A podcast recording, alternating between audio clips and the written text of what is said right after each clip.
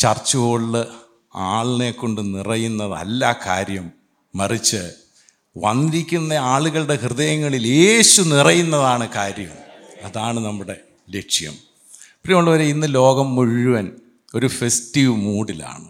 എല്ലാവരും യേശുവിന്റെ ജനനം ആഘോഷിക്കുവാൻ ക്രിസ്മസ് എന്ന പേരിൽ ആഘോഷിക്കുവാൻ ലോകം മുഴുവൻ ഇന്ന് തയ്യാറെടുത്തുകൊണ്ടിരിക്കുകയാണ്. ഈ തയ്യാറെടുപ്പിൽ യേശു എന്തിനാണ് ഈ ലോകത്തേക്ക് വന്നത്? അല്ലെ എന്തിനു വേണ്ടിയാണ് യേശുവിന് ഇങ്ങനെ ലോകത്തിലേക്ക് വരേണ്ട ആവശ്യമുണ്ടായിരുന്നോ എന്നൊന്നും ചിന്തിക്കാതെ ഈ ആഘോഷിക്കുവാൻ വേണ്ടി മാത്രം ഈ ക്രിസ്മസ് ആഘോഷിക്കുന്ന ഈ വേളയിൽ ആണ് നാം നിൽക്കുന്നത്. യേശു ലോകത്തിലേക്ക് വന്നത് യഥാർത്ഥത്തിൽ മരിക്കുന്നതിന് വേണ്ടിയാണ്. ഒരു പ്രീ പ്ലാൻ പദ്ധതിയായിരുന്നു. മാനവരാശി മുഴുവൻ വലിയ പാപം ചെയ്ത് പാപത്തിന്റെ പിശാചിന്റെ അടിമത്തത്തിൽ ആയിക്കഴിഞ്ഞ ആ മനുഷ്യനെ രക്ഷിക്കുവാൻ ദൈവം ദൈവത്തിന് വേണമെങ്കിൽ അവിടെ അവനെ ഉപേക്ഷിച്ച് കളയാമായിരുന്നു. പക്ഷേ മനുഷ്യനോടുള്ള ദൈവത്തിന്റെ അണന്റിങ് ലവ് അവന്റെ അവസാനമില്ലാത്തതായ സ്നേഹം മൂലം അവനെ വീണ്ടെടുക്കുവാൻ ദൈവം നിർമ്മിച്ച പദ്ധതി പ്രകാരമാണ് സ്വന്തം പുത്രനെ ഈ ലോകത്തിലേക്ക് അയച്ച് നമ്മുടെ ഓരോരുത്തരുടെയും പാപത്തിന്റെ ശമ്പളമായ മരണം എന്ന മറുവില കാൽവറി ക്രൂശിൽ രണ്ടായിരത്തി ഇരുപത്തി മൂന്ന് വർഷങ്ങൾക്ക് മുമ്പ് കൊടുക്കുവാൻ അവൻ ഈ ലോകത്തിലേക്ക് വന്നത്. എട്ടാമത് ചന്ദ്രനിൽ പോയ ജെയിംസ് ഇർവിൻ എന്ന് പറയുന്ന ഒരു സയന്റിസ്റ്റ് അമേരിക്കൻ സയന്റിസ്റ്റ് അദ്ദേഹം ആദ്യമായി ചന്ദ്രനിൽ പോയിട്ട് ആദ്യമായിട്ടല്ല എട്ടാമത് പോയിട്ട് തിരിച്ചു വന്നപ്പോൾ പറഞ്ഞ ആദ്യത്തെ സ്റ്റേറ്റ്മെന്റ് എന്ന് പറയുന്നത്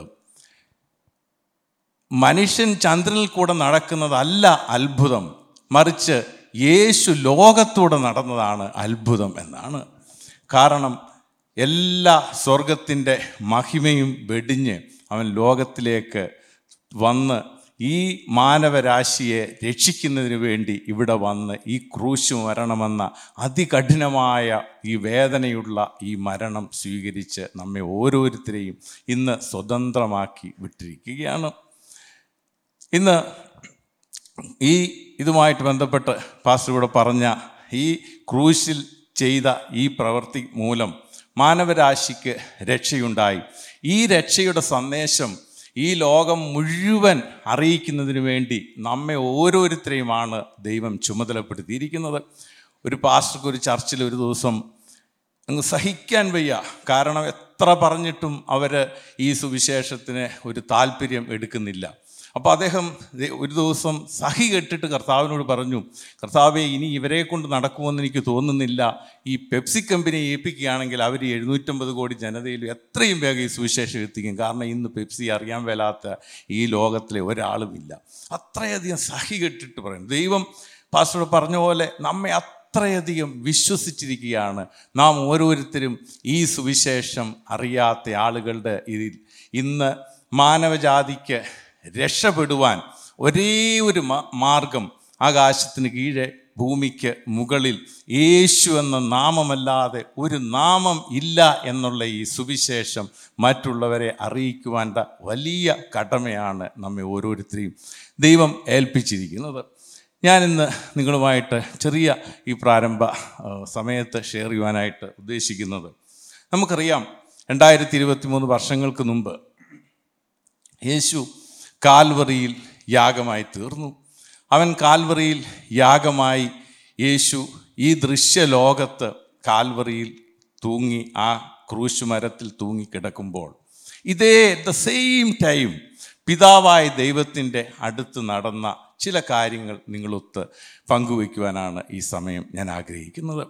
കാരണം ഈ കാൽവറി ക്രൂശിനെ പറ്റി ആരെവിടെ പറഞ്ഞാലും ഒരുപാട് തടസ്സങ്ങളായിരിക്കും. കാരണം പിശാചിന് ഒട്ടും സഹിക്കുവാൻ വയ്യാത്തൊരു കാര്യമാണ്. അപ്പം മനുഷ്യന് അനുഗ്രഹത്തിന്റെ കാര്യങ്ങളെപ്പറ്റി പറയുമ്പോൾ അത് പിശാചിനും സന്തോഷമാണ്. കാരണം പണ്ടൊരാൾ പറഞ്ഞു പണം വേണം പാപം ചെയ്യാനും. കാരണം അതുകൊണ്ട് അനുഗ്രഹം എത്ര കൊടുത്താലും അത് പാപത്തിലേക്കുള്ള ഒരു ഒരു ടെംപ്റ്റേഷനാണ് അപ്പോൾ അതുകൊണ്ട് പക്ഷെങ്കിൽ ക്രൂശ് അതുപോലല്ല. കാൽവറി ക്രൂശ് പിശാചിന് സഹിക്കത്തില്ല. കാൽവറി ക്രൂശ് എന്ന് കേൾക്കുമ്പോൾ തന്നെ പിശാജ് ഞെട്ടിത്തറിക്കും അതുകൊണ്ട് കാൽവറി ക്രൂശ് മാത്രമാണ് നമ്മുടെ രക്ഷം. കാൽവറി ക്രൂശിലാണ് യേശു നമുക്ക് വേണ്ടി യാഗമായി ജയാളിയായി മാറിയത്. എങ്ങനെയാണ് അവൻ ജയാളിയായി മാറിയതെന്നും അതേസമയം ആ ദൃശ്യലോകത്ത് യേശു കാൽവറിയിൽ തൂങ്ങിക്കിടക്കുമ്പോൾ പിതാവായ ദൈവത്തിന്റെ അടുത്ത് നടന്ന കാര്യങ്ങൾ എന്തൊക്കെയാണെന്നും അതിന്റെ ആത്മീയ അർത്ഥങ്ങൾ നിങ്ങളുമായിട്ട് ഒത്ത് പങ്കുവെക്കുവാനായിട്ട് ഞാൻ ഒന്ന് ശ്രമിക്കുകയാണ്. നമുക്കൊരു വാക്യം വായിക്കാം. കൊലോസിയർ രണ്ടിന്റെ പതിനാല് പതിനഞ്ച്.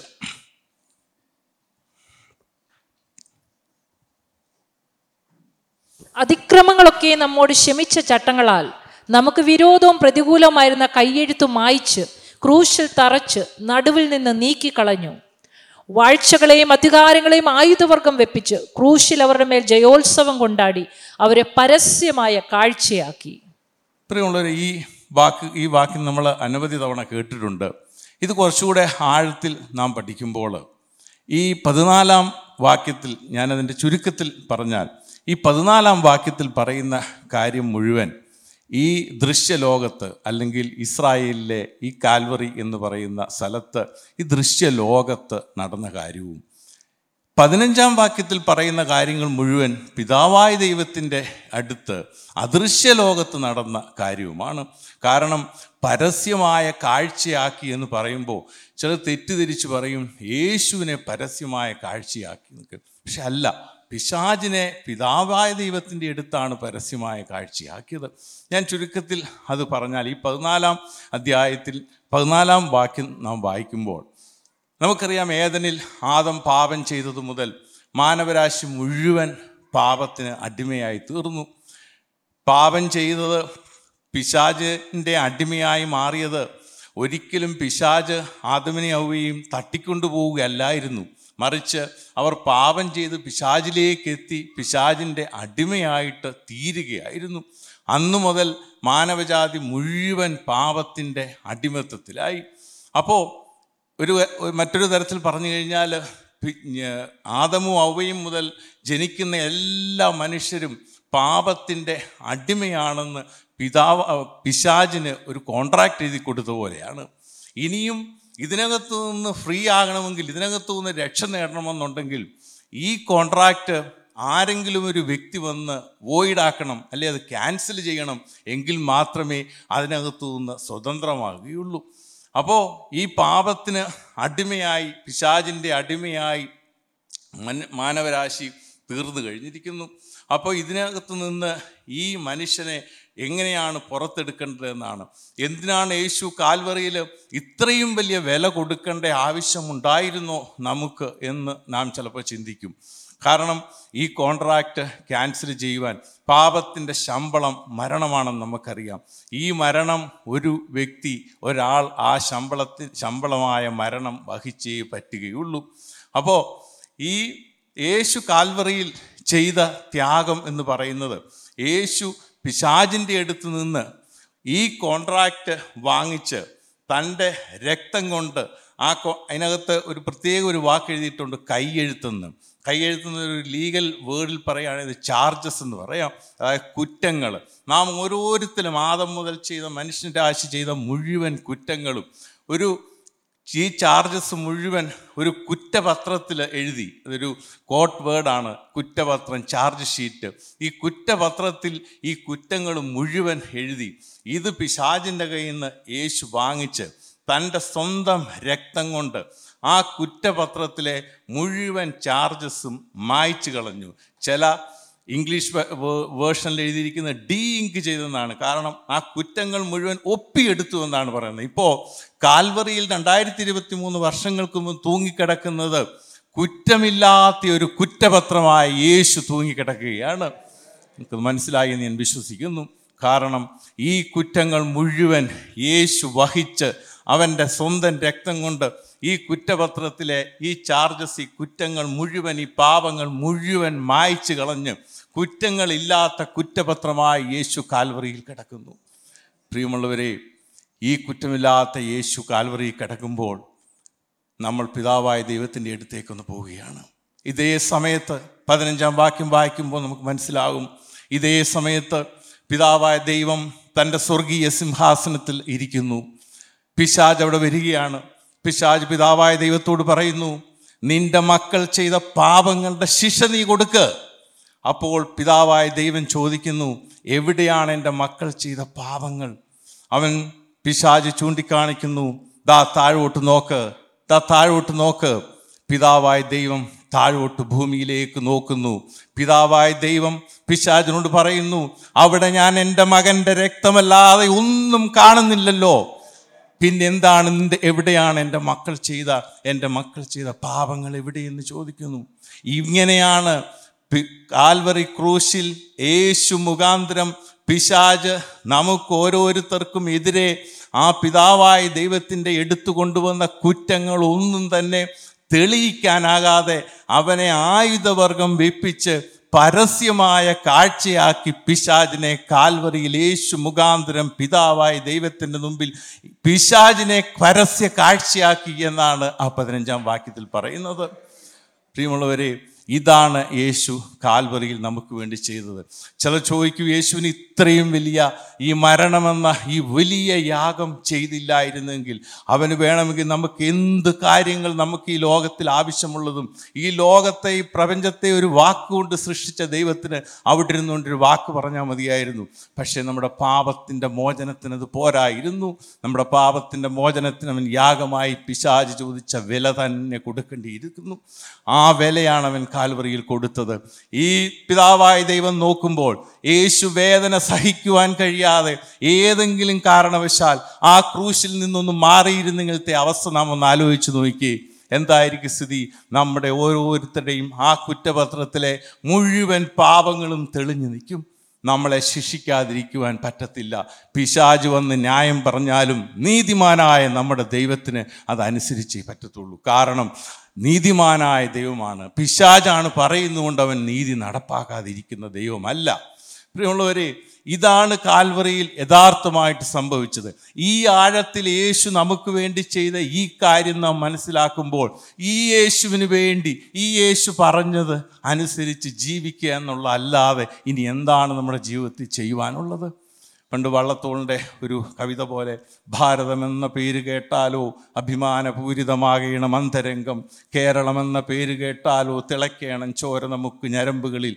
ഞാനൊന്ന് ചോദിക്കട്ടെ ഈ യേശു എന്ന പേര് കേൾക്കുമ്പോൾ നമ്മുടെ ചോര തിളയ്ക്കുന്നുണ്ടോ?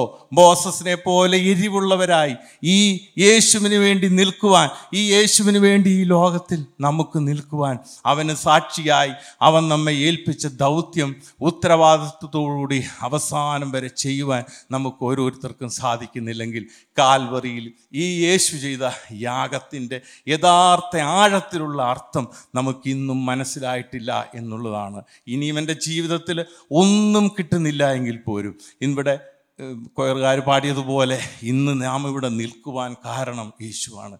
ഇന്ന് നമ്മൾ ഓരോരുത്തരും ഇവിടെ നിൽക്കുവാൻ കാരണം യേശുവാണ്. ഇന്നും നാം ഈ നിമിഷവും ഞാനിവിടെ നിന്ന് പറയുന്നത് പോലും യേശുവിന്റെ ദാനമാണ്. കാരണം നമുക്കറിയാം ഈ ഇന്ന് നമുക്കിവിടെ ജീവിക്കണമെന്നുണ്ടെങ്കിൽ ഓക്സിജൻ ആവശ്യമാണ്. ഈ അന്തരീക്ഷത്തിൽ ഒരുപാട് ഗ്യാസസ് ഉണ്ട്. ഓക്സിജന്റെ അളവ് വേണ്ട ഇരുപത്തിമൂന്ന് ശതമാനമാണ്. ഞാൻ ചോദിക്കട്ടെ ഈ അന്ത എനിക്ക് ഓക്സിജനിൽ വിശ്വാസമില്ല അതുകൊണ്ട് എനിക്ക് നൈട്രജൻ മതി എന്ന് ആർക്കെങ്കിലും പറയാൻ പറ്റുമോ അതുകൊണ്ട് പല ആളുകളുടെ പേരിൽ പല വഴിയുണ്ടെന്ന് പറഞ്ഞാലും ഓക്സിജൻ ഇല്ലാതെ ഒരു മനുഷ്യന് ജീവിക്കുവാൻ സാധിക്കുകയില്ല. അതുകൊണ്ട് ഈ യേശു ഇതുപോലെ നമ്മുടെ ഓക്സിജനാണ്. ഈ യേശു ഇല്ലാതെ നമുക്ക് നമ്മുടെ ജീവിതത്തിൽ നമുക്ക് നിൽക്കുവാനായിട്ട് കഴിയുകയില്ല. പ്രിയമുള്ളവരെ അതുകൊണ്ട് ഞാൻ മുമ്പോട്ട് പോകട്ടെ. യേശുവിന്റെ ഈ വലിയ സുവിശേഷം ഈ വലിയ സുവിശേഷം ഭൂമിയുടെ അറ്റത്തോളം എത്തിക്കുക എന്ന വലിയ ഡ്യൂട്ടിയാണ് വലിയ ദൗത്യമാണ് നമ്മെ ഏൽപ്പിച്ചിരിക്കുന്നത്. ഞാൻ കേട്ട ഒരു ഒരു സ്റ്റോറി ഇവിടെ നിങ്ങളോട് പങ്കുവെക്കട്ടെ. ഒരിക്കൽ അമേരിക്കയിലെ ഒരു ഒരു കൗബോയി അദ്ദേഹം ഈ ഒരു സ്ട്രീറ്റിൽ നിന്ന് ഒരു വൈൽഡ് ബേർഡിനെ ഒരു കാട്ടുപക്ഷിയെ പിടിച്ചുകൊണ്ട് വന്ന് അദ്ദേഹം ഈ കാട്ടുപക്ഷിയുടെ ഓരോ തൂവലുകളും ഇങ്ങനെ അതിന്റെ കാലുകൾ കെട്ടിയേച്ച് ഈ തൂവലുകൾ പറിച്ചെടുത്ത് ഇങ്ങനെ അറ്റ്മോസ്ഫിയറിലേക്ക് വിട്ടും. വേദന കൊണ്ട് ഈ പക്ഷി അങ്ങനെ ആ, സഹി കെട്ടുന്ന ആ കാഴ്ച കണ്ടവൻ രസിക്കുകയാണ് സാഡിസ്റ്റിക് സ്വഭാവത്തിൽ. വളരെയധികം ആ പക്ഷി അവൻ വേദനിപ്പിക്കുകയാണ്. ഇത് കണ്ട് കുറേ ആൾക്കൂട്ടം ഇങ്ങനെ കാണുന്നുണ്ട്. ഇത് കണ്ട് ഒരു വ്യക്തി അദ്ദേഹത്തിന് സഹിക്കുവാൻ വയ്യ ഈ കാഴ്ച കണ്ട്.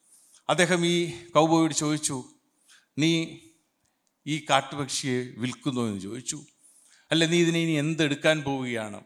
അവൻ പറഞ്ഞു ഇതിന്റെ ഓരോ തുവലുകളും ഞാൻ പറിച്ചെടുത്ത് ഇതിനെ വേദനിപ്പിച്ച് അവസാനം ഞാൻ ഇതിനെ എന്റെ വീട്ടിൽ കൊണ്ടുപോയി എന്റെ ആ പൂച്ചക്കിട്ട് കൊടുത്ത് ഇതിന്റെ കൈയും കാലും എല്ലാം കെട്ടി പൂച്ചക്കിട്ട് കൊടുത്ത് അവസാനം അതിന്റെ മുമ്പിൽ നിന്ന് രക്ഷപ്പെടുവാൻ ഇത് കാണിക്കുന്ന ആ വെപ്രാളം കണ്ട് വീണ്ടും ഞാൻ രസിക്കും എന്ന് പറഞ്ഞു.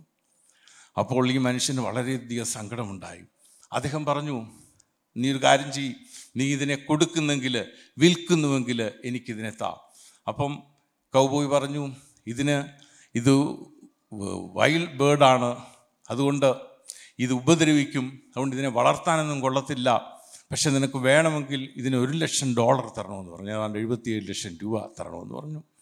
അപ്പോൾ അയാൾ പറഞ്ഞു ഓക്കെ ഞാൻ തരാം. നീ ആ പക്ഷി എനിക്ക് തരാൻ പറഞ്ഞു. അങ്ങനെ അത്രയും പൈസ മുടക്കി ഈ പക്ഷിയെ അദ്ദേഹം തന്റെ വീട്ടിലേക്ക് തന്റെ ഭവനത്തിലേക്ക് വാങ്ങിച്ച് കൊണ്ടുപോയി. അവിടെ നിന്ന് അതിന്റെ ഇവൻ ഇളക്കി വിട്ട ആ ഫെദർ ഊരിയ സ്ഥലത്തെല്ലാം മെഡിസിൻ പുരട്ടി അതിനെ ആശ്വസിപ്പിച്ച് അതിന്റെ കാലുകളിലെ കെട്ടുകളെല്ലാം അഴിച്ചുവിട്ട് അതിനെ ഈ ആകാശത്തേക്ക് പറത്തിവിട്ടു. അതിനെ സ്വതന്ത്രമാക്കി. ഇന്നത് സ്വതന്ത്രമായിട്ട് നടക്കുന്നു. ഇതാണ് കാൽവറിയിൽ യേശു നമുക്ക് വേണ്ടി ചെയ്തത്.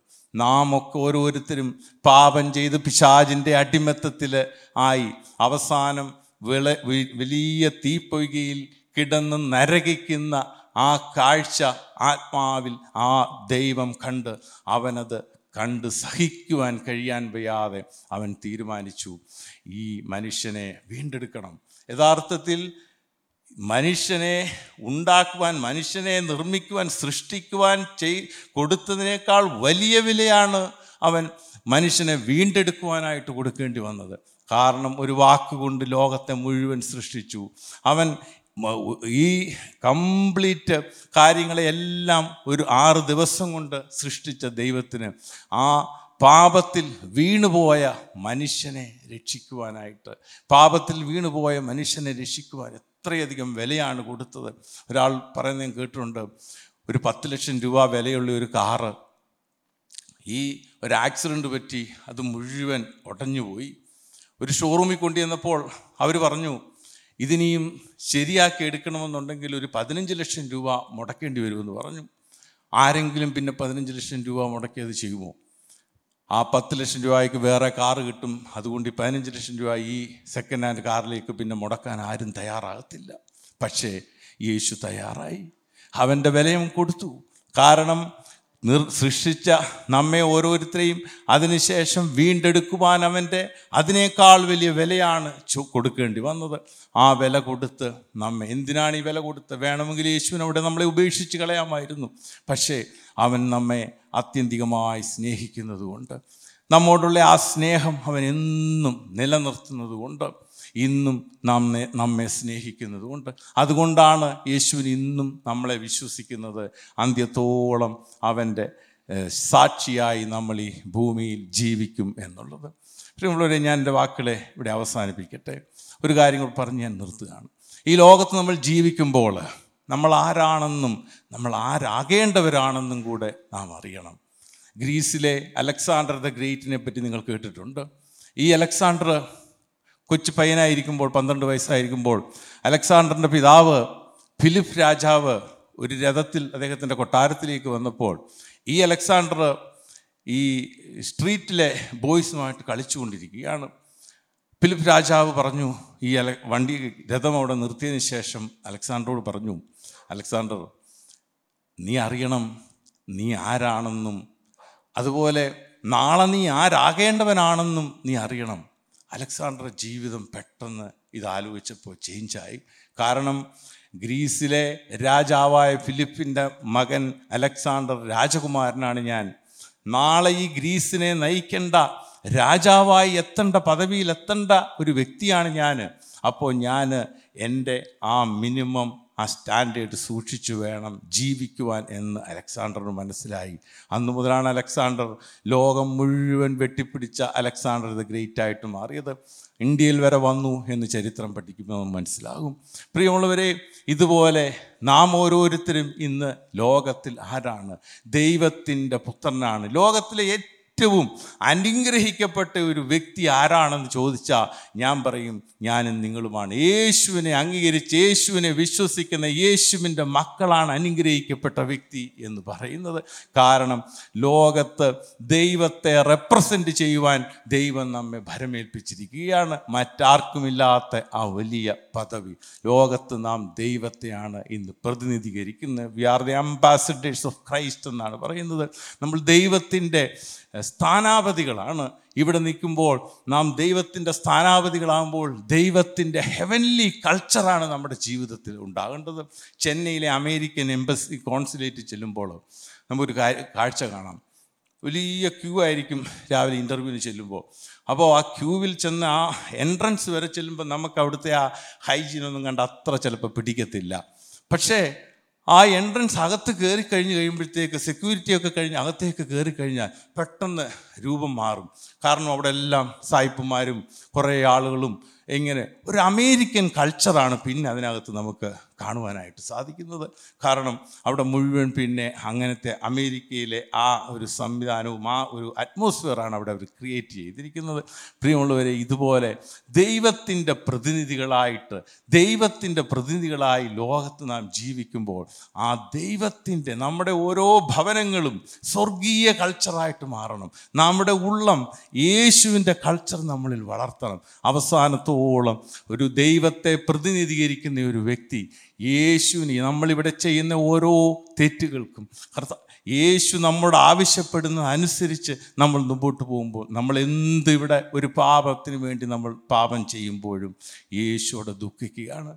കാരണം ഇത്രയധികം എനിക്ക് നിങ്ങൾക്കും വേണ്ടി അവൻ കൊടുത്ത ആ വിലയിൽ അവർക്കിന്നും അത് മനസ്സിലായിട്ടില്ലല്ലോ എന്നോർത്ത് കർത്താവ് ദുഃഖിക്കുകയാണ്. ഈ യേശുവിനെ ദുഃഖിക്കാതെ ഇന്നും വീണ്ടും നമുക്ക് വേണ്ടി അവൻ ഓഫർ ചെയ്തിരിക്കുന്ന ഏതനിലാദവും അവയും നഷ്ടപ്പെടുത്തി കളഞ്ഞ ആ ദൈവത്തോടൊത്തുള്ള ആ ജീവിതത്തിന് നമ്മെ ഓരോരുത്തരെയും ദൈവം ഒരുക്കുവാൻ സഹായിക്കട്ടെ എന്ന് പ്രാർത്ഥിച്ചുകൊണ്ട് ഞാൻ എന്റെ വാക്കുകൾ അവസാനിപ്പിക്കുന്നു. Thank you God bless you ഇന്ന് കേട്ട ഈ സന്ദേശം തീർച്ചയായിട്ടും നിങ്ങൾക്ക് അനുഗ്രഹമായിരുന്നു ഞങ്ങൾ വിശ്വസിക്കുന്നു. ഒരുപക്ഷെ നിങ്ങൾ ഇതുവരെയും ഈ ചാനൽ സബ്സ്ക്രൈബ് ചെയ്തിട്ടില്ല എങ്കിൽ ദയവായി ഇപ്പൊ തന്നെ ഒന്ന് സബ്സ്ക്രൈബ് ചെയ്യുക. ഈ സന്ദേശം മറ്റു ചിലർ കൂടി ഒന്ന് ഫോർവേഡ് ചെയ്ത് കൊടുക്കുക. നിങ്ങൾക്ക് ഇത് അനുഗ്രഹമായിരുന്നെങ്കിൽ തീർച്ചയായിട്ടും അത് മറ്റുള്ളവർക്കും ഒരു അനുഗ്രഹമായി തീരുവാൻ അത് കാരണമായി തീരും. God bless you